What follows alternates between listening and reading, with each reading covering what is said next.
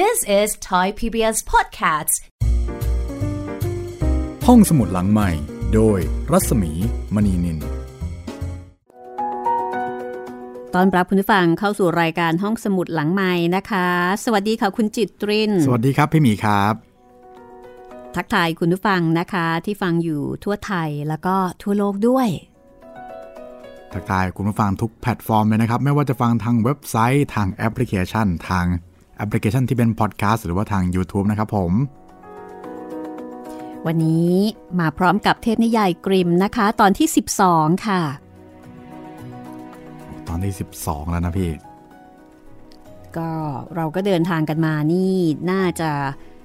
ครึ่งค่อนทางแล้วนะคะครับผมสำหรับหนังสือเทพนิยายกริม ซึ่งถ้าเกิดว่าใครสนใจก็สามารถที่จะค้นจาก Google ได้เลยนะคะ จัดพิมพ์โดยสำนักพิมพ์ฟรีฟอร์มค่ะ แปลโดยคุณปรวรรณทรงบัณฑิตนะคะ ก็เป็นหนังสือน่าอ่านน่าเก็บอีกเล่มหนึ่ง ต้องบอกว่าหนังสือนิทานหนังสือ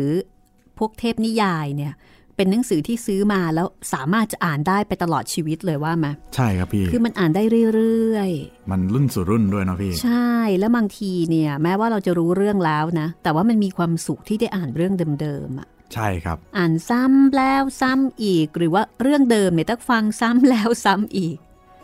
โหอย่างผมมาอ่านนิยายกริมเนี่ยครับโหมีหลายเรื่องเลยที่ตอนเด็กๆเคยฟังแล้วค่อนข้างลืมไปแล้ว แต่พอมาฟังอีกทีอ๋อเฮ้ยพ่อเราเคยเล่าให้ฟังแม่เราเคยเล่าให้ฟังอืมใช่ไหมใช่ครับพี่ เพราะฉะนั้นเอ่อ ต่อไปถ้าคุณจิตรินมีลูก ก็เอาไว้เล่าให้ลูกฟังต่อ ครับผม สืบต่อทายาทอสูรแต่คงอีกสักพักใหญ่ ๆ เลยครับ ตอนนี้ก็เก็บข้อมูลไว้ก่อนนะคะ คุณผู้ฟังครับหลายๆ ท่านก็น่าจะเป็นคล้าย ๆ กับคุณจิตรินนะ คือบางทีเราเคยได้ยินได้ฟังมาจากพ่อแม่ครับหรือบางทีก็อาจจะเป็นปู่ย่าตายายนะคะ แล้วพอมีลูกก็เนี่ยแหละค่ะ เล่าต่อให้เด็กๆฟังนะคะ ก็เป็นประเด็นในการคุยกันได้ด้วย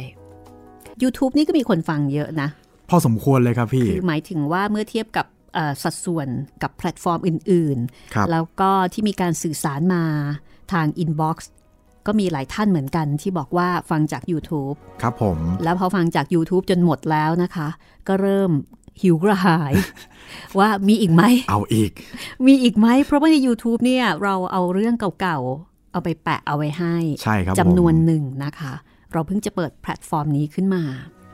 แต่ว่าช่วงนี้เป็นวันหยุดยาวนะพี่ ผมก็เลย up เรื่องพิเศษเข้าไปให้อีกเรื่องหนึ่งครับผมอื้อหือใจดีมากเลยนะคะครับนี่ตอเรื่องอะไรนี้ up นิทานทองอินไปให้ครับพี่ โอ้วันนี้น่าจะถูกใจเลยนะคะ ครับผม นิทานทองอินนี่ feedback ดีค่ะ หลายคนบอกสนุกเอาอีกเอาอีก ขอเชอร์ล็อกโฮมเลย ชอบสืบสวนเออแต่มันสนุกนะ ใช่ครับพี่ แล้วก็เรื่องแนวนี้เนี่ย เวลาฟังแล้วมันได้อะไรมันได้คิดอะได้คิดได้วิเคราะห์ ต่อยอดไปได้ ใช่ คือฟังแล้วมันมันต่อเนื่อง มันมีอะไรต่อนะคะ แล้วก็เป็นประโยชน์เกี่ยวกับเรื่องของการคิดหาเหตุผล การค้นหาคำตอบ หรือว่าการ เอ๊ะ การเกิดคำถามกับเหตุการณ์กับเรื่องราว แล้วก็ฝึกให้เป็นคนช่างสังเกตด้วย ก็มีโอกาสนะคะสำหรับเรื่องเชอร์ล็อกโฮมส์ค่ะ โปรดรอสักครู่ เอ๊ะ เราพูดคำนี้บ่อยมากเลยแต่มันก็มีหลายเรื่องที่เราทำสำเร็จไงพี่ รอสักครู่นะคะ ว่าเรื่องไหนเนี่ยจะมาเอ่อจะเข้าวินนะคะ แต่ว่ามันก็จะค่อยๆ ทยอยทยอยๆนะ เล่าไปเรื่อยๆเรื่อยๆ ตราบใดที่คุณผู้ฟังยังมีความสุขกับการรับฟังค่ะ วันนี้หมาชราเซาทันนะคะแหมหมาชราค่ะ โอเซาทันครับ พูดถึงหมาชราแล้วก็นึกถึงหมาที่บ้านครับ กี่ปีแล้วคะ 13 ครับผม โอ้ชราละ ถ้านับเป็นคนก็น่าจะ 70-80ใช่แล้วน่าจะประมาณสัก 70 ได้นะครับ13 เนี่ย หมานี่มีอายุประมาณเท่าไหร่นะ 14-15 ปีไหมคะ ประมาณนั้นครับโดยเฉลี่ย 10 กว่าปีเนาะ ครับ อืม ก็อาจจะเรียกว่า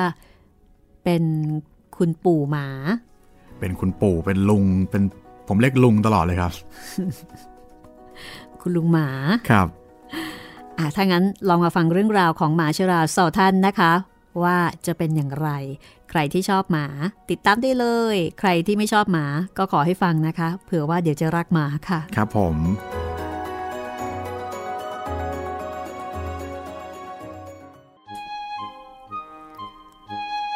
ครั้งหนึ่ง ยังมีชาวนาผู้เป็นเจ้าของหมาผู้ซื่อสัตย์ตัวหนึ่ง นามว่าเซาทันตอนนี้เจ้าเซาทันมันแก่มาก จนไม่มีฟันเหลือสักซี่ และก็ทำอะไรไม่ได้มากไปกว่าการนอนเฉยๆ วันหนึ่ง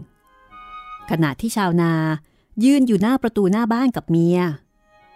เขาก็พูดขึ้นว่า ข้าอาจจะต้องฆ่าเจ้าสาวท่านพวกนี้ เพราะมันไม่มีประโยชน์กับเราอีกต่อไปแล้ว เมียของเขารู้สึกเห็นใจเจ้าหมาผู้น่าสงสาร ตอบสามีไปว่าแต่มันก็รับใช้เรามาเป็นเวลาหลายปีแล้วนะ มันอยู่กับเราด้วยความซื่อสัตย์ มันก็ควรจะได้รับอาหารและที่พักพิง ในตอนที่มันแก่ตัวแล้วไม่ใช่หรือ โถเอ้ย ดูเหมือนเจ้าเนี่ย ยังจะไม่เข้าใจว่าตอนนี้กำลังเกิดอะไรขึ้นนะ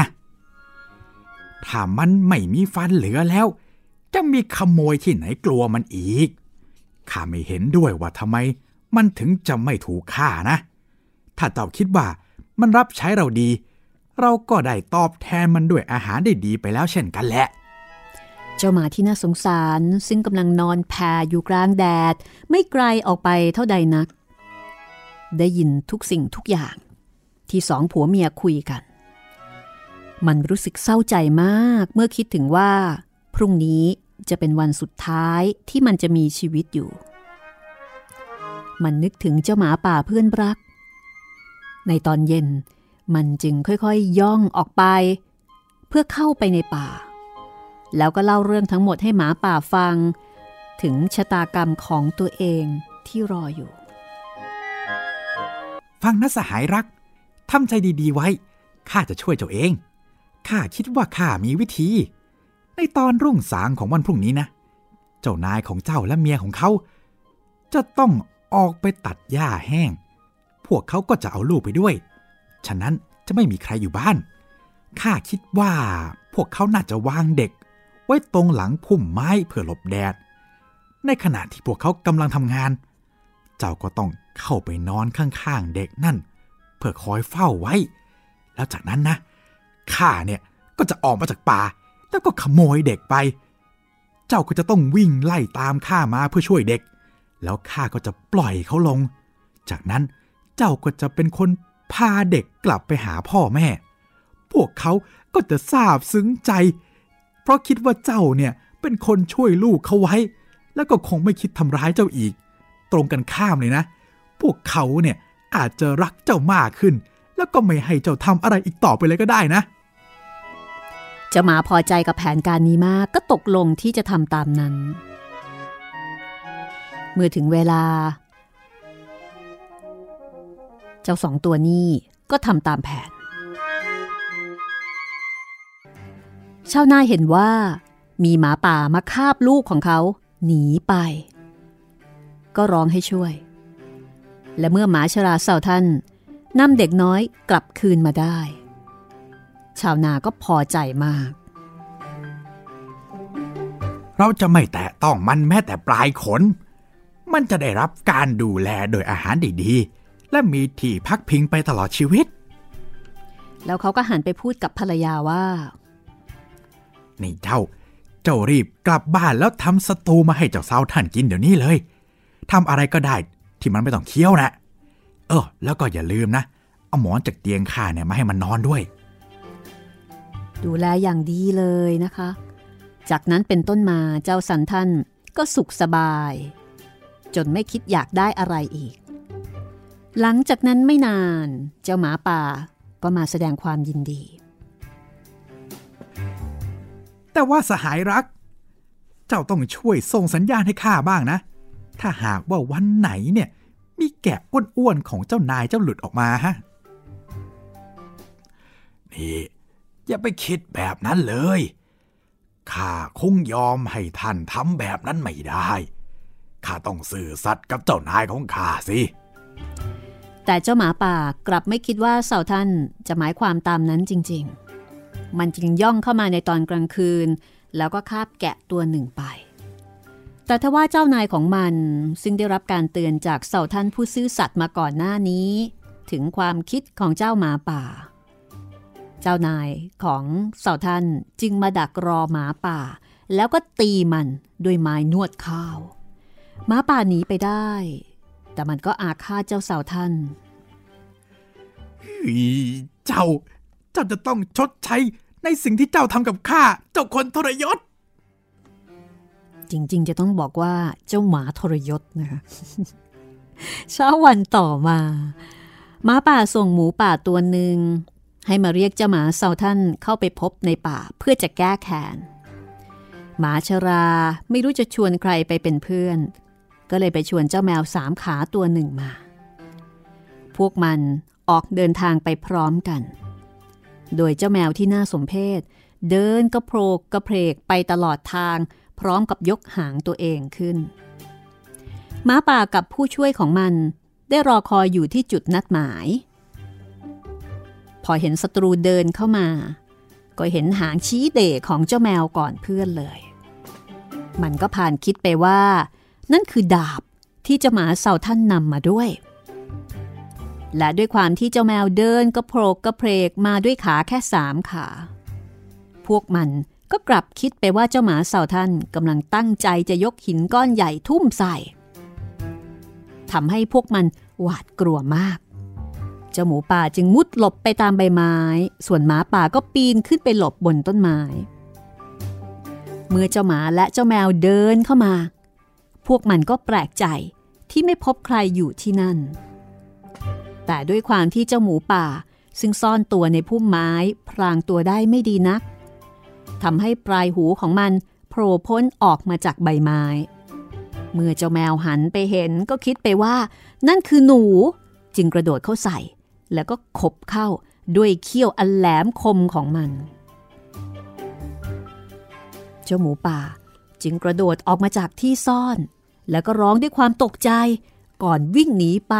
แล้วก็ร้องว่า นั่นไง ผู้ร้ายอยู่บนต้นไม้นั่นไง เจ้าหมาและเจ้าแมวจึงมองขึ้นไปบนต้นไม้ แล้วก็เห็นหมาป่า ซึ่งกำลังไต่ลงมาด้วยความอับอาย และกระดากใจกับสิ่งที่มันทำ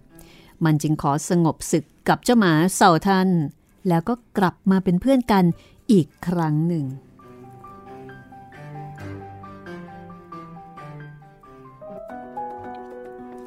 แหมนานๆจะเจอเจอเรื่องที่จบแบบ happy ending สักทีนะนี่ ครับผมทุกคน happy หมด happy หมดโอเคนะคะ ครับเจ้าหมาซัลทัน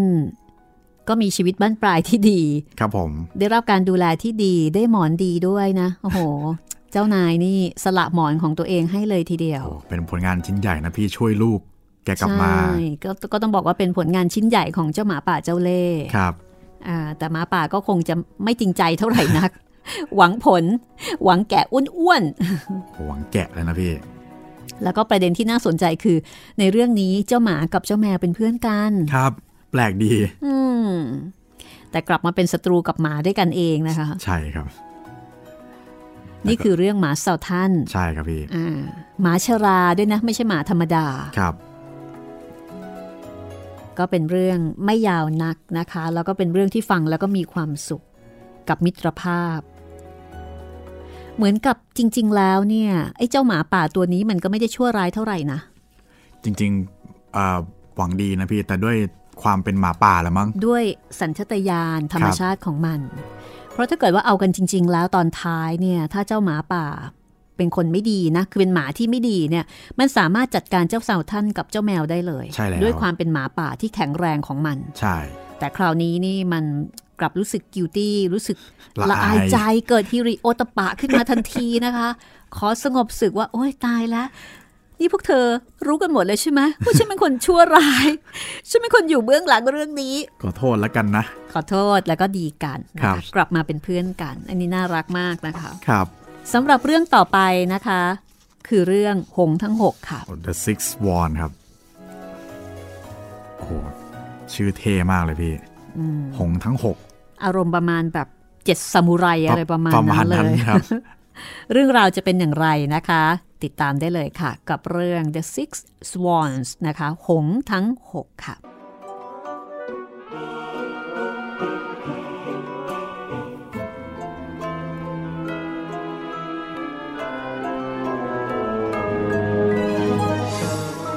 ครั้งหนึ่งในอดีต มีพระราชาองค์หนึ่ง ออกไปล่าสัตว์ในป่าใหญ่ พระองค์ได้ไล่ตามสัตว์ป่าตัวหนึ่งไปอย่างกระตือรือร้น จนเหล่าทหารที่มาด้วยตามไม่ทัน จนเมื่อถึงเวลาเย็น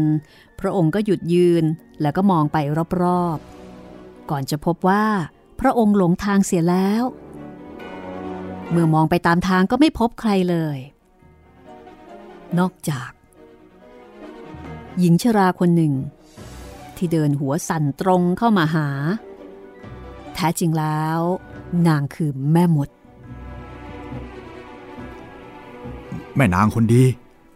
ท่านช่วยบอกทางออกจากป่านี้ให้ข้าได้หรือไม่ ได้สิ ท่านพระราชา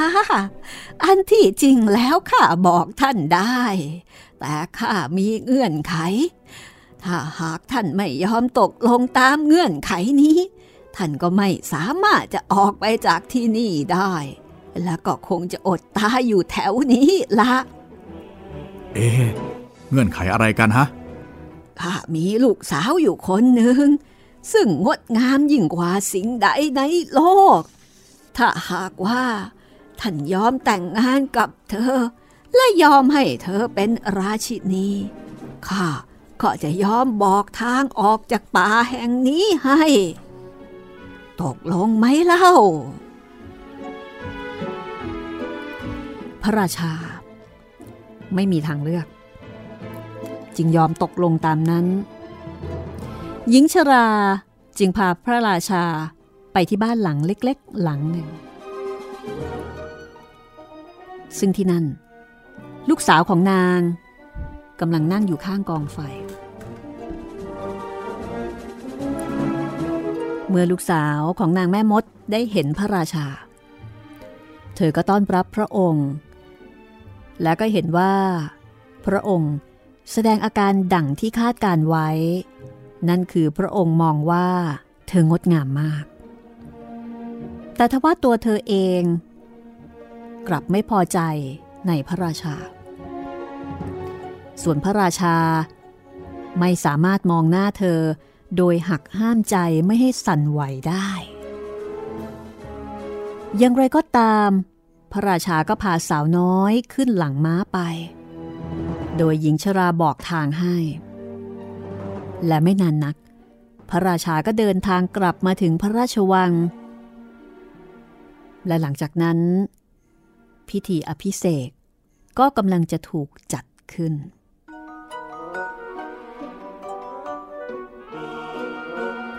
อันที่จริงแล้ว พระราชาพระองค์นี้เคยแต่งงานมาแล้วครั้งหนึ่ง พระชายาองค์แรกได้ทิ้งลูก ให้พระองค์ถึงเจ็ดคน เป็นโอรสหกคน และเป็นธิดา ซึ่งพระราชารักมากกว่าสิ่งใดอีกหนึ่งคน และด้วยความหวาดกลัวว่าแม่เลี้ยงจะปฏิบัติกับลูกๆ ไม่ดีหรือว่ามีการทำร้ายเด็กๆ พระราชาจึงพาเด็กๆ ไปไว้ที่ปราสาทอันโดดเดี่ยวใจกลางป่า สถานที่ซ่อนตัวของพวกเด็กๆนั้น เข้าไปได้อย่างยากลำบาก แม้กระทั่งตัวพระราชาเองก็ยังหาไม่เจอ ต้องใช้ได้วิเศษม้วนหนึ่ง ซึ่งมีนางฟ้าใจดีมอบไว้ให้ เมื่อใดก็ตาม ที่โยนได้วิเศษลงตรงหน้า ได้วิเศษก็จะกลิ้งไปเรื่อยๆ แล้วก็จะนำทางไปสู่ทางเข้าปราสาท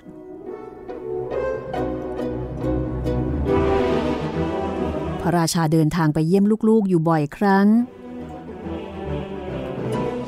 พระราชินีไม่ค่อยพอใจกับการหายตัวไปของพระราชา เธอเริ่มสงสัย และก็อยากรู้ว่าทำไมพระราชาจึงมักจะหายเข้าไปในป่าคนเดียวบ่อยๆ เธอจึงติดสินบนคนรับใช้ของพระราชาด้วยเงินจำนวนมาก จนพวกเขายอมบอกความลับเรื่องได้วิเศษ ที่สามารถนำทางไปสู่ปราสาทได้ พระราชินีพยายามค้นจนเจอว่า พระราชาเอาได้พวกนั้นไปเก็บเอาไว้ที่ไหน จากนั้นเธอก็นำผ้าไหมมาเย็บเป็นเสื้อเชิ้ตสีขาวตัวเล็กๆ แล้วก็ร่ายมนใส่ ซึ่งเป็นเวทมนต์ที่เธอได้เรียนรู้มาจากแม่มด ซึ่งเป็นแม่ของเธอ เมื่อถึงเวลาที่พระราชาขี่ม้าออกไปล่าสัตว์ เธอก็นำเสื้อเหล่านั้นเข้าไปในป่า โยนได้วิเศษลงไปที่พื้นเพื่อนำทาง เมื่อพวกเด็กๆ มองเห็นว่า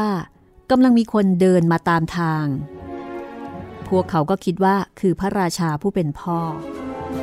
เด็กๆ พากันกระโดดโลดเต้น แล้วก็วิ่งออกมารับด้วยความดีใจ แต่ทันใดนั้น ราชินีใจร้ายก็โยนเสื้อเชิ้ตตัวเล็กๆ ไปที่พวกเขาทั้งหกปรากฏว่าทันทีที่เสื้อโดนตัว เด็กๆก็กลายร่างเป็นหงส์แล้วก็บินหายเข้าป่าไป จากนั้นพระราชินี ก็กลับมาที่พระราชวังด้วยความดีใจ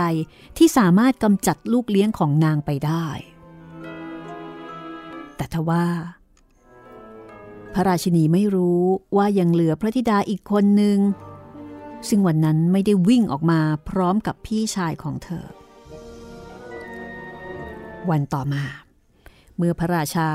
เข้าไปหาลูกๆที่กลางป่า พระองค์จึงไม่พบใคร พบแค่เพียงพระธิดาคนเดียวเท่านั้น เอ๊ลูกพวกพี่ชายของเจ้าเนี่ยหายไปไหนกันหมดฮะ โอ้ท่านพ่อที่รัก พวกเขาไปกันหมดแล้ว และก็ทิ้งข้าเอาไว้คนเดียว จากนั้นเธอก็เล่าเรื่องที่เธอเห็นจากทางหน้าต่าง ที่ว่าพี่ชายของเธอได้กลายร่างเป็นหงส์แล้วก็บินเข้าไปในป่า เธอนำขนหงส์ที่ตกอยู่ในสนามหญ้าซึ่งเธอเก็บเอาไว้ได้ มาให้พระราชาดู พระราชาเสียใจมาก ไม่คาดคิดว่าพระราชินีจะกล้าทำสิ่งชั่วร้ายขนาดนี้ เขาเริ่มกลัวว่าพระธิดาจะถูกพรากไปอีกคนหนึ่ง พระราชาจึงตั้งใจว่า จะพาพระธิดากลับไปกับพระองค์ด้วย แต่พระธิดาหวาดกลัวแม่เลี้ยงมาก เธอขอร้องว่าเธออยากจะอยู่ที่ปราสาทนี้อีกหนึ่งคืน จากนั้นพระธิดาก็ได้พูดกับตัวเองว่าข้าคงอยู่ที่นี่ต่อไปไม่ได้แล้วข้าจะต้องออกไปตามหาบรรดาพี่ชายของข้าเมื่อถึงเวลากลางคืน เธอก็เดินทางเข้าไปในป่า ใช้เวลาเดินทางตลอดทั้งคืน จนเข้าสู่อีกวัน เธอก็เหน็ดเหนื่อย จนไม่สามารถเดินทางต่อไปได้อีก ไม่นานนัก เธอก็มาพบกับกระท่อมหลังหนึ่งที่สร้างอย่างหยาบๆพอเดินเข้าไปข้างใน ก็พบว่ามันมีเตียงหลังเล็กๆ อยู่หก เตียง แต่เธอไม่กล้านอนบนเตียงเหล่านั้น เธอตัดสินใจ คลานเข้าไปข้างใต้เตียงหลังหนึ่ง แล้วก็หลับลงบนพื้นแข็งๆแทน จนเมื่อถึงเวลาพระอาทิตย์ใกล้จะตกดิน เธอได้ยินเสียงกรอบแกรบดังขึ้น จากนั้นก็มีหงส์หกตัวบินเข้ามาทางหน้าต่าง พวกมันทลาลงมาที่พื้น แล้วก็สะบัดขนทีละตัว ก่อนจะถอดหนังออกมา เหมือนเป็นเสื้อเชิ้ตเมื่อสาวน้อยมองไปที่พวกมัน เธอก็รู้ทันทีว่าหงทั้งหกคือพี่ชายของเธอนั่นเอง เธอรู้สึกดีใจมาก จึงคลานออกมาจากใต้เตียง พวกพี่ชายก็ดีใจไปไม่น้อยกว่าเธอ เมื่อเห็นน้องสาวของพวกเขาปรากฏตัวขึ้น แต่ทว่า พวกเขาดีใจกันได้ไม่นานนัก เจ้าอยู่ที่นี่ไม่ได้หรอกนะ ที่นี่เป็นที่ซ่องสุมของพวกโจรมัน ถ้าพวกมันกลับมา แล้วพบว่าเจ้าอยู่ที่นี่นะ่ะ พวกมันอาจจะฆ่าเจ้าก็ได้นะ แล้วพวกท่านช่วยข้าไม่ได้หรือไง ไม่ได้หรอก พวกพี่นะ่ะ จะถอดร่างหงออกมาเป็นมนุษย์ได้แค่ครั้งละสิบห้านาที ในช่วงตอนเย็นเท่านั้นแหละ หลังจากนั้นเราก็ต้องกลับไปเป็นหงเหมือนเดิม น้องสาวของพวกเขาร้องไห้ หลังจากที่ได้ยินเช่นนั้น แล้วมีอะไรบ้างที่จะช่วยปลดปล่อยพวกท่านจากคำสาปนี้ได้ โอ้เจ้าทำไม่ได้หรอก วิธีที่จะแก้คำสาปนะ่ะมันยากเกินไปสำหรับเจ้า ในช่วงหกปีต่อจากนี้ เจ้าจะต้องไม่พูด หรือว่าหัวเราะกับใครเลย แล้วระหว่างนั้น เจ้าจะต้องถักเสื้อตัวเล็กๆหกตัวจากดอกเบญจมาศหากเจ้าเผลอพูดแม้แต่คำเดียว ก่อนที่จะทำเสื้อเสร็จ ทุกอย่างก็จะจบลงทันที หลังจากที่พี่ชายของเธอพูดจบ ก็ครบเวลาที่พวกเขาจะต้องกลายร่างกลับเป็นหงส์ จากนั้นพวกเขาก็บินออกไปทางหน้าต่าง หญิงสาวตัดสินใจที่จะช่วยให้พี่ชายพ้นจากคำสาปแม้ว่าจะต้องแลกด้วยชีวิตของเธอก็ตาม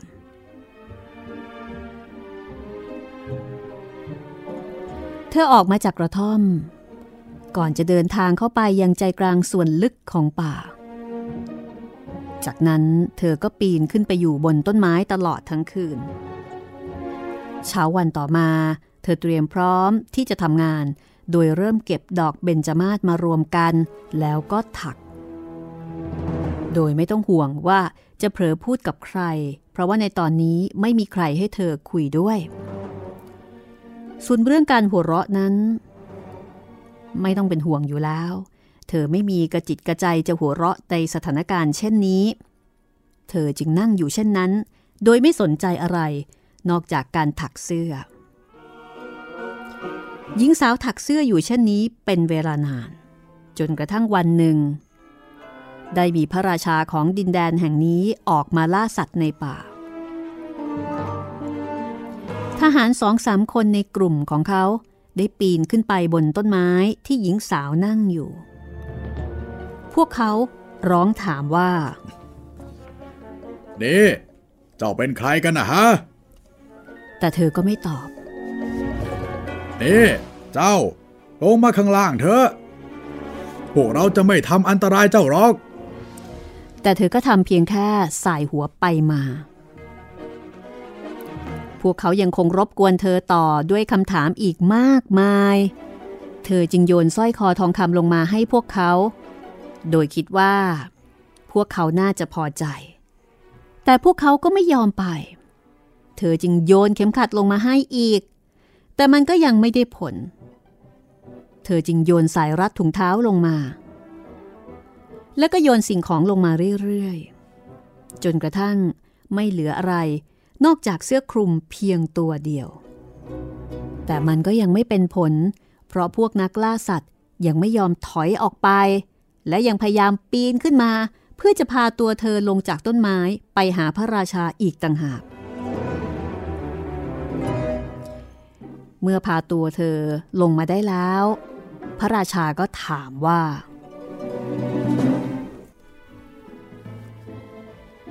นี่ เจ้าเป็นใครกันทำไมถึงขึ้นไปนั่งอยู่บนต้นไม้ฮะ แต่เธอก็ไม่ตอบ พระราชาพยายามที่จะพูดกับเธอในทุกภาษาที่พระองค์รู้ แต่เธอก็ยังคงนิ่งเฉย ด้วยความงามของเธอทำให้พระราชาเริ่มสนใจแล้วก็หลงรักเธอ พระองค์ถอดเสื้อของตัวเองคลุมให้กับเธอ พาเธอขึ้นหลังม้าเพื่อกลับไปยังปราสาท เมื่อไปถึง พระองค์ก็จัดหาเสื้อผ้าเครื่องแต่งตัวที่หรูหราให้ เมื่อเธอแต่งตัวเสร็จ ความงามของเธอก็เปล่งประกายราวกับแสงอาทิตย์ยามรุ่งอรุณ แต่เธอก็ยังไม่เอ่ยคำพูดใด ๆ ออกมาอยู่ดี พระองค์พาเธอมานั่งเคียงข้างที่โต๊ะอาหาร ด้วยลักษณะท่าทางที่ดูสุภาพอ่อนโยนของเธอทำให้พระราชาประทับใจมาก ข้าขอเลิกหญิงสาวผู้นี้ เป็นชายาของข้าแต่เพียงผู้เดียว หลังจากนั้นไม่กี่วัน ทั้งคู่ก็เข้าพิธีอภิเษกสมรส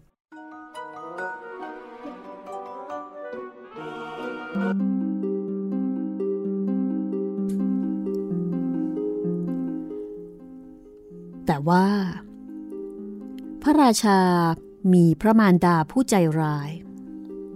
ผู้ซึ่งไม่ค่อยจะพึงพอใจกับการอภิเษกครั้งนี้เท่าไหร่นัก นางพูดถึงพระราชินีองค์ใหม่ในทางไม่ดีว่า มีใครรู้หรือไม่ ว่าผู้หญิงคนนี้มาจากไหน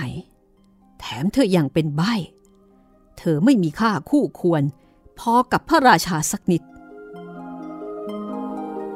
แต่ไม่ว่าอย่างไร เมื่อเวลาผ่านไปหนึ่งปี พระราชินีก็ให้กำเนิดลูกคนแรก แต่พระมารดาของพระราชากลับขโมยไปซ่อน นางนำเลือดมาป้ายที่ปากของพระราชินีในขณะที่เธอกำลังหลับ แล้วก็บอกกับพระราชาว่า พระราชินีนั้นเป็นพวกมนุษย์กินคน พระราชาไม่เชื่อ แล้วยังสั่งไม่ให้ใครทำร้ายนาง พระราชินีกลับไปนั่งถักเสื้ออย่างเงียบๆ โดยไม่สนใจต่อสิ่งใด และต่อมา เธอก็ได้ให้กำเนิดลูกชายอีกคนหนึ่ง ซึ่งพระมารดาใจร้ายของพระราชาก็ใช้อุบายเดิม แต่พระราชาก็ไม่เชื่อในคำพูดของพระมารดา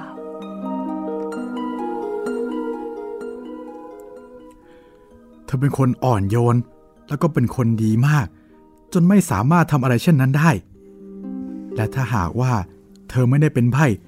เธอก็คงแก้ตัวให้กับตัวเองได้ ฉะนั้นความบริสุทธิ์ของเธอจะต้องกระจ่างขึ้นสักวันแน่ จนเมื่อครั้งที่สามพระมารดาก็ขโมยลูกที่เพิ่งจะเกิดใหม่ของพระราชินีไปอีก แล้วก็กล่าวหาพระราชินีซึ่งไม่สามารถจะพูดอะไรเพื่อแก้ต่างให้กับตัวเองได้ คราวนี้พระราชาหมดหนทางช่วย จึงต้องตัดสินว่าเธอผิด แล้วก็สั่งให้ลงโทษประหารด้วยการจับเธอไปเผา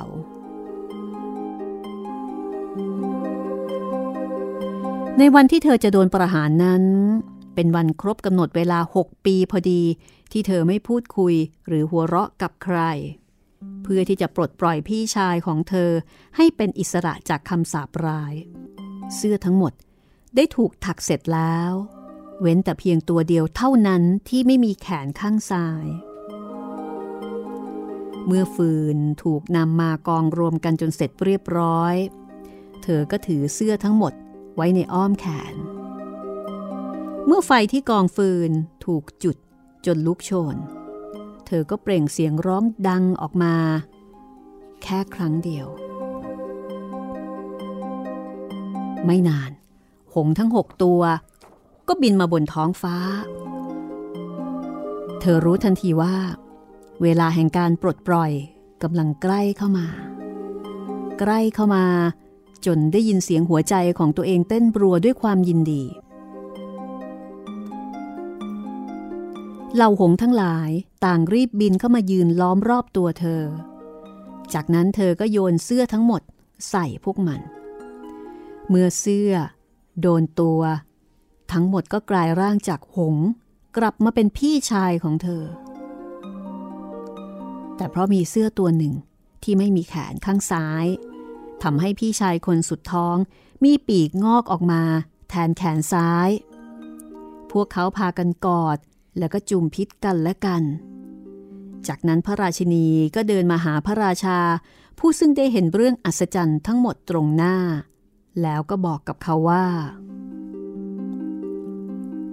พระสวามีที่รักของข้า ตอนนี้ข้าสามารถพูดแล้วก็บอกกับตัวท่านได้แล้ว ว่าข้าเป็นผู้บริสุทธิ์ และข้าก็ถูกใส่ร้ายมาโดยตลอด จากนั้นเธอก็เล่าเรื่องราว ความเจ้าเล่ห์ของพระมารดา ว่านาง คือผู้ที่ขโมยลูกๆทั้งสามคน ของนางและพระราชาไปซ่อนเอาไว้ เธอได้รับการยอมรับจากพระราชาอย่างยินดี ส่วนพระมารดาเลี้ยง ถูกนำไปเผาในป่าจนร่างเหลือแต่เท่าฐาน พระราชาและพระราชินีอยู่ด้วยกันอีกหลายปีอย่างสงบสุข พร้อมด้วยพี่ชายทั้งหก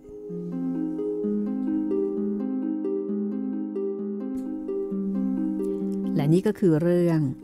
หงทั้ง 6 The Six Swans อ่านมาแล้วเพิ่งจะได้รู้ว่า จริง ๆ แล้วพระมารดานี่เป็นแม่เลี้ยงของพระราชา ครับ ไม่ใช่แม่จริงแม่ ดูสมัยก่อนนี่แม่เลี้ยงพ่อเลี้ยงนี่จะๆใจร้ายกันทั้งนั้นเลยเนาะ ใช่ครับพี่ทำไมไม่เจอเจอแม่เลี้ยงดีๆ พ่อเลี้ยงดีนานๆ ทีจะเจอครับๆตั้งแต่อ่านมายังไม่เจอเลยนะเนี่ย ครับพี่ พักสักครู่นะคะ เดี๋ยวช่วงหน้าค่ะ เรามาฟังอีกเรื่องหนึ่ง โอ้โห โอ้โห แหมเรื่องนี้นะคะ ไม่มีใครไม่รู้จัก ให้ทายค่ะ ว่าเรื่องในช่วงหน้าจะเป็นเรื่องอะไร แต่บอกได้เลยนะคะว่าเรื่องนี้อย่างที่คุณจิตรินบอกแล้วค่ะ ไม่น่าจะมีใครที่ไม่รู้จักนะคะ อย่างน้อยๆต้องเคยได้ยินได้ฟังมาบ้าง จะเป็นเรื่องอะไรติดตามช่วงหน้าค่ะ This is Thai PBS Podcasts. ห้องสมุดหลังใหม่ โดยรัศมีมณีนิน เข้าสู่ช่วงที่สองนะคะ ก็เดี๋ยวคงต้องเฉลยนะ ครับผม ว่าเรื่องที่จะเล่าให้คุณได้ฟังต่อจากนี้ไปเนี่ยคือเรื่องอะไรที่บอกว่า ไม่น่าจะมีใครไม่รู้จักเนาะพี่ มีใครไม่รู้จักเจ้าหญิงนิทราไหมคะ ต่อให้ไม่ไม่ทราบเรื่องราวก็น่าจะเคยได้ยินแหละพี่เนาะครับ The Sleeping Beauty นะคะ Sleeping Beauty ครับ เป็นทั้ง หนังเป็นทั้งการ์ตูนเป็นทั้งบัลเล่ต์อือฮึเป็นทุกอย่างให้เธอแล้วอือฮึอะมาตอบจดหมายกันสักนิดนะคะ ครับผม คุณอรศรีนะคะ คุณอรศรีส่งข้อความเอ่อมาทาง inbox ของ Facebook ส่วนตัวดิฉันนะคะ ครับ บอกว่า ติดตามห้องสมุดหลังใหม่ชอบมากค่ะ จบเจ้าพ่อต่อเจ้าเมือง เหมือนฟังละครวิทยุแต่เก่าก่อน เสียงเพราะมากๆน่าฟังอย่าลืมไปฟังเจ้าแม่ด้วยนะครับ จะได้ครบองค์ประชุม คุณอรศรีบอกว่าฟังจาก YouTube นะคะ โอ้ยขอบคุณมากครับค่ะ บอกว่าตอนเด็กๆ เคยฟังละครวิทยุเหมือนได้ย้อนกลับไปวัยเด็กทั้งเนื้อหาเรื่องราว ชวนให้จินตนาการกลับไปหาอดีต เป็นความสุขของคนใกล้ 60 มังคะขอบคุณอีกครั้งนะคะ จะติดตามผลงานไปเรื่อยๆ ค่ะ ขอบคุณมากเหมือนกันนะครับ ขอบคุณนะคะที่เอ่อเขียนมาบอกแล้วก็มาคุยกับเรานะคะ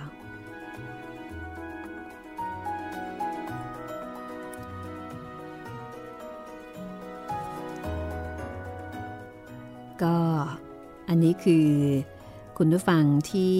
เอ่อเขียนมาคุยที่ Facebook บุคคลนะคะ ครับผม ซึ่งก็ไม่ได้เห็นมาตั้งนานเลย เพราะว่าพอไม่ได้เป็นเพื่อนกันเนี่ย มันจะไม่โชว์ มันต้องกดเข้าไป คือมันมันจะไม่บอกเราอะนะคะ ว่ามีข้อความเข้ามา แต่ถ้าเกิดว่าคุณผู้ฟังเอ่อคอมเมนต์จาก YouTube นะครับ อันนี้คอมเมนต์ใน Animal Farm ครับพี่ ค่ะ คอมเมนต์คุณมาริโอแพมน่าจะอ่านอย่างนี้นะครับ เขียนมาว่า ขอเรื่องหยุดโลกบทบทเรียนชีวิตจากดอนฮวน เคยอ่านแล้วนะ ใช่ครับ เหมือนอยากจะให้เราลงมาเอาลงเอาลงระบบอะไรอย่างนี้อืมก็เดี๋ยวไว้ผมจะรื้อมาให้ได้นะครับสำหรับบทเรียนชีวิตจากดอนฮวนอืมฮึ เอ่อเหมือนกับมันจะมีอะไรเกี่ยวข้องกับเรื่องเรื่องของกัญชาด้วยเหมือนกันนะอ๋อคือไม่แน่ใจว่าเป็นกัญชาหรือเปล่า เพราะว่าในเรื่องเนี่ยเอ่อพูดถึงดอนฮวนนี่เป็นชาวอินเดียนแดง อ๋อ เป็นชาวอินเดียแดง ค่ะ เป็นชาวพื้นเมืองในอเมริกาใต้นะคะ ครับ แล้วก็คนเขียนก็คือคาร์ลอสคาสตเนดาเนี่ยเขาไปทำวิจัยทางด้านมนุษยวิทยา แล้วก็ไปเจอ ดอนฮวนนี่เป็นเหมือนกับเป็นหมอผีอืมหมอผีประจำเผ่า แต่ทีนี้คำว่าหมอผีเนี่ยไม่ได้หมายความเล่นของไม่ใช่ใช่ไหมไม่ได้เป็นหมอผีแบบเป็นคนทรงทรงเจ้าเข้าผีอะไรแบบนี้นะคะ แต่ว่าหมอผีในความหมายของเขาก็คือ หมอที่มีความเกี่ยวข้อง แล้วก็สามารถติดต่อทางจิตวิญญาณครับกับอำนาจเร้นลับได้ ก็เหมือนเป็นผู้นำทางจิตใจเป็นผู้นำทางจิตวิญญาณครับแล้วก็เป็นหมอด้วยมคือเป็นหมอที่รักษาโรคด้วยจากสมุนไพรต่างครับๆแล้วก็ดอนฮวนเนี่ยก็มีการพูดถึงสมุนไพรตัวหนึ่งที่ชื่อว่าเปโยติ ซึ่งก็น่าจะใกล้เคียงกับกัญชาใช่ไหมพี่ คือเป็นสมุนไพรที่พอเวลากินเข้าไปแล้วเนี่ยมันจะไปคล้ายๆกับ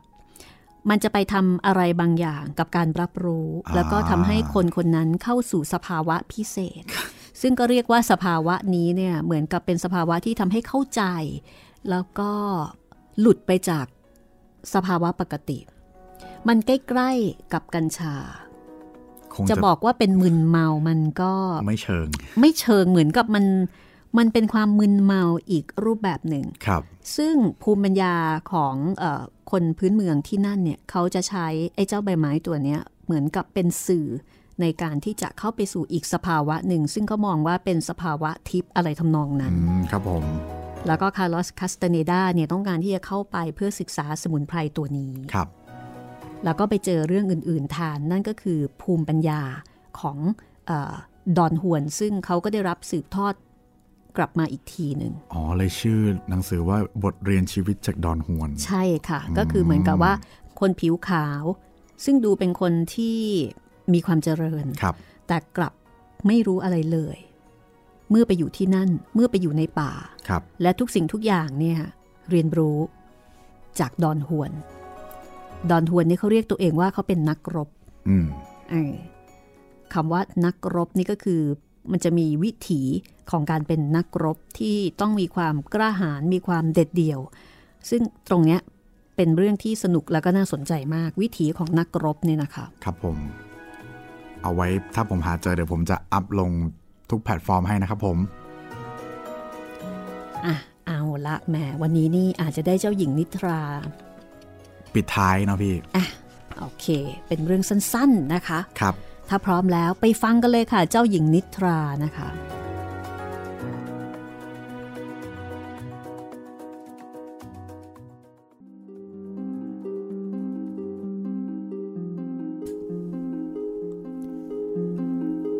ในอดีตการ มีพระราชาและพระราชินีอยู่สององค์ ซึ่งคุยกันทุกวัน ถึงชีวิตของพวกเขาว่า ทำอย่างไรถึงจะมีลูก เพราะว่าทั้งคู่ยังไม่มีลูกนั่นเอง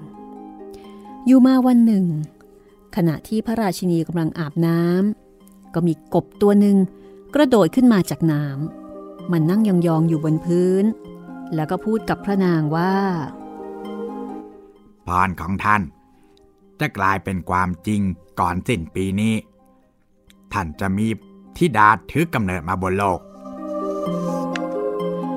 จากคำทำนายของกบตัวนั้น ไม่นานก็กลายเป็นความจริง พระราชินีได้ให้กำเนิดพระธิดาแสนงามแก่พระราชา ซึ่งพระองค์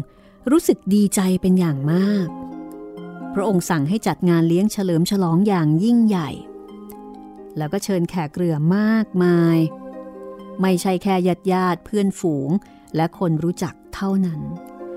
แต่ยังเชิญนักปราชญ์ หญิงใจดี แล้วก็เป็นที่ชื่นชอบ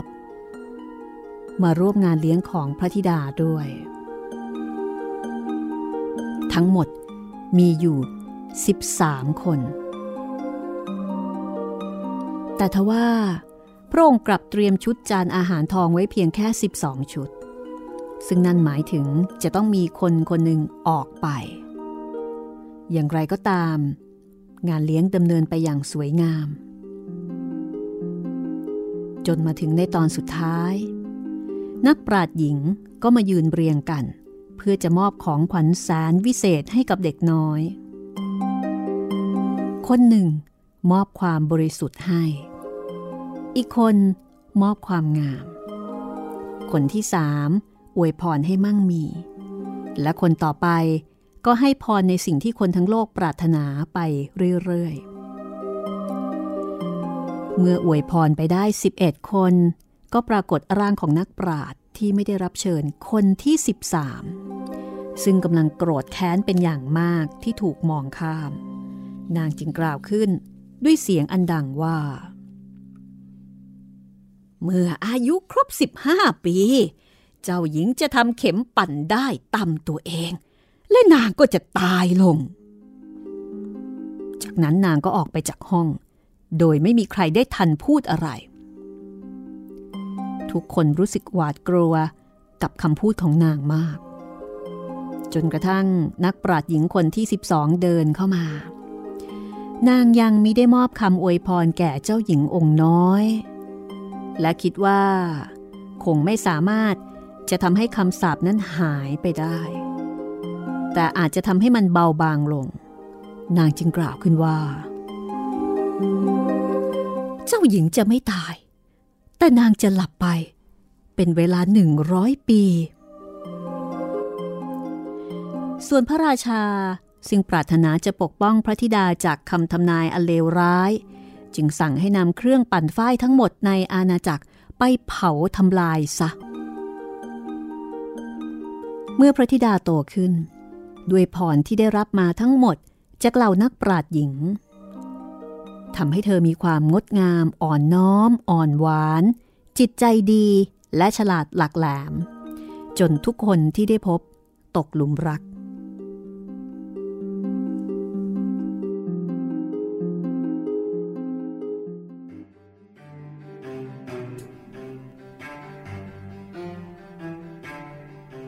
แต่แล้ววันหนึ่ง เรื่องก็เกิดขึ้นจนได้ วันที่เธออายุครบ 15 ปี พระราชาและพระราชินีได้เสด็จออกไปต่างเมือง เจ้าหญิงอยู่เพียงลำพังภายในปราสาท เธอเดินเล่นไปตามซอกมุม จนไปถึงห้องโถงและห้องนั่งเล่น เธอเดินตามทางไปเรื่อยๆ จนกระทั่งมาถึงหอคอยเก่า เธอปีนขึ้นไปตามบันไดที่แคบแล้วก็คดเคี้ยว จนไปถึงประตูบานเล็กบานหนึ่ง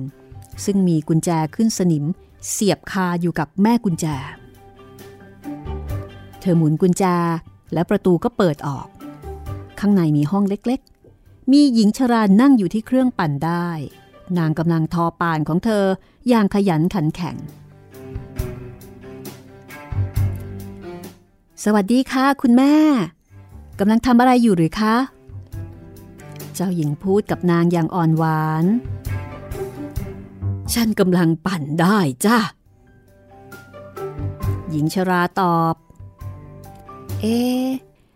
แล้วเจ้าสิ่งที่มันกำลังหมุนอย่างคล่องแคล่วนั่น มันคืออะไรกันคะ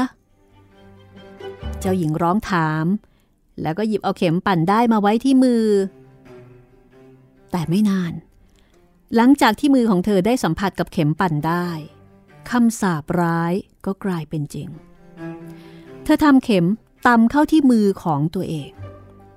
และไม่กี่นาทีต่อมา เธอก็ล้มลงไปบนเตียงนอน เตียงนอนที่ตั้งอยู่ในนั้น และเธอก็หลับไหลไปอย่างไม่รู้สึกตัว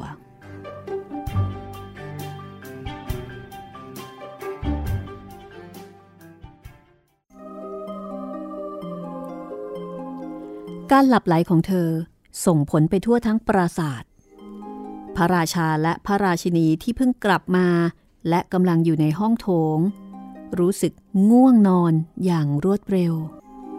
รวมถึงข้าราชสำนักทุกคนที่อยู่ในบริเวณนั้น รวมไปถึงม้าในคอก สุนัขในสนาม นกพิราบที่เกาะอยู่บนหลังคาแมลงวันที่เกาะบนผนัง ไฟทุกดวงที่กำลังลุกโชนอยู่ในเตา ล้วนหยุดนิ่ง และหลับไหล เนื้อที่อยู่บนเตา ก็ไม่ได้ถูกย่างต่อพ่อครัว ซึ่งเดินไปดึงหัวของลูกน้องออกมาจากสิ่งที่กำลังทำแล้วไล่พวกเขาไปนอน รวมไปถึงสายลม ก็หยุดนิ่ง จนไม่มีใบไม้สักใบร่วงหล่นจากต้น จากนั้นเป็นต้นมา รอบๆบบริเวณนั้น ก็ถูกปกคลุมไปด้วยดงต้นไม้ที่มีหนามแหลม แล้วก็รกทึบ และมากขึ้นทุกปี ทุกปี จนในที่สุด ปราสาททั้งหลังก็ถูกบดบังไปจากสายตา จนไม่อาจมองเห็นอะไรได้เลย เว้นแต่กังหันลมบนหลังคา ข่าวลือได้แพร่สะพัดไปทั่วทั้งอาณาจักร เรื่องเจ้าหญิงนิทรา ที่ชื่อโรสมอน หลายครั้งหลายคราที่มีเจ้าชายต่างๆ เดินทางมา และพยายามจะฝ่าดงน้ำนั้นเข้าไป แต่ก็ไม่มีใครทำได้สำเร็จ เนื่องจากน้ำของต้นไม้นั้น ได้พันเกี่ยวกันอย่างแน่นหนา เหมือนกับมือที่แข็งแรง ชายหนุ่มทั้งหลายก็จะติดอยู่ในนั้น จนไม่สามารถออกมาได้ และก็ตายลงในที่สุด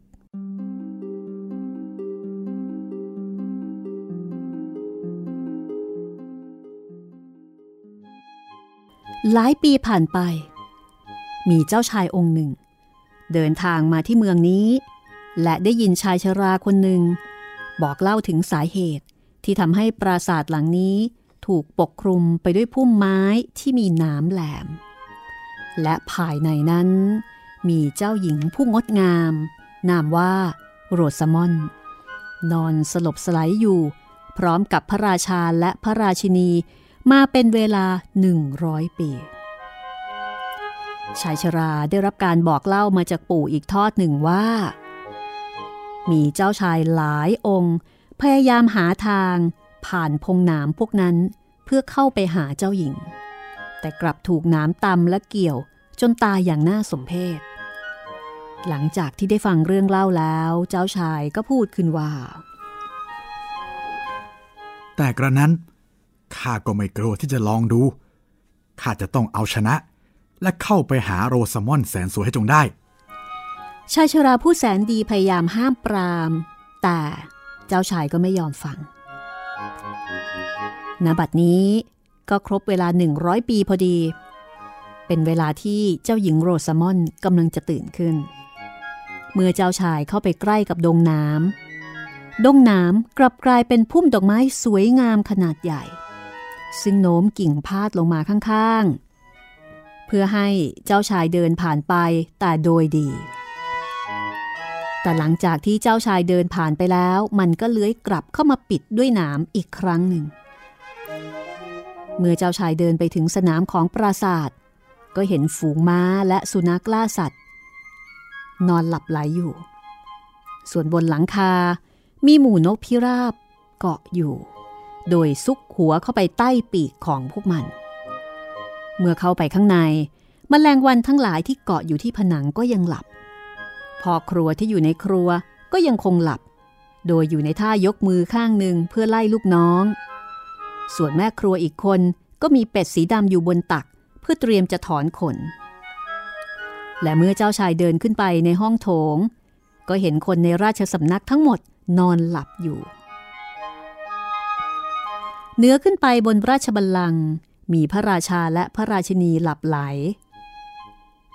เจ้าชายก็เดินต่อไป บรรยากาศทั้งหมดเงียบมาก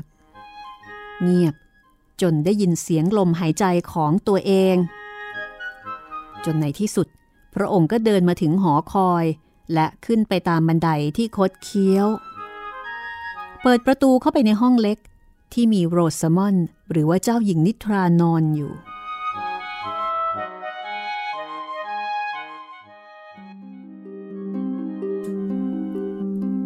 เมื่อเจ้าชายเห็นความงามของเธอยามหลับไหล เขาก็ไม่อาจจะละสายตาไปได้ ทันใดนั้น เจ้าชายก็โน้มตัวลงจุ่มพิษ จนเจ้าหญิงรู้สึกตัว แล้วก็ลืมตาตื่นขึ้น มองเจ้าชายด้วยสายตาอันอ่อนโยน เธอลุกขึ้น แล้วก็เดินออกไปพร้อมกับเขาทางด้านพระราชาพระราชินีกับคนทั้งวังก็ตื่นขึ้นเช่นเดียวกัน ต่างเพ่งมองกันและกันด้วยสายตาที่เต็มไปด้วยความสงสัย ฝูงม้าที่อยู่ในสนามก็ตื่นขึ้น พร้อมกับสะบัดตัว เจ้าสุนัขกกระโดดตัวลอย พร้อมกับกระดิกหางไปมา นกพิราบที่อยู่บนหลังคา ก็ดึงหัวออกมาจากใต้ปีกของตัวเอง แล้วก็มองไปรอบๆ ก่อนพากันบินสู่ทุ่งหญ้า แมลงวันบนผนังขยับตัวเล็กน้อย เปลวไฟที่อยู่ในครัวก็ลุกโชนปะทุขึ้นมาอีกครั้ง แล้วก็เริ่มทำหน้าที่ย่างเนื้อพ่อครัวตะคอกสั่งงานใส่หูลูกน้อง จนเขาต้องรีบกลับไปถอนขนเป็ดให้เสร็จ หลังจากนั้นก็มีการจัดพิธีอภิเษกสมรสให้กับเจ้าชาย และเจ้าหญิงโรซามอนอย่างงดงาม และพวกเขาก็ได้ครองคู่กันอย่างมีความสุขตลอดกาล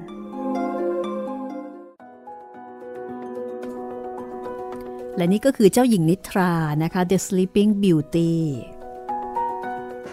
ก็ถือว่าจบลงอย่างสวยสดงดงามนะครับพี่ ก็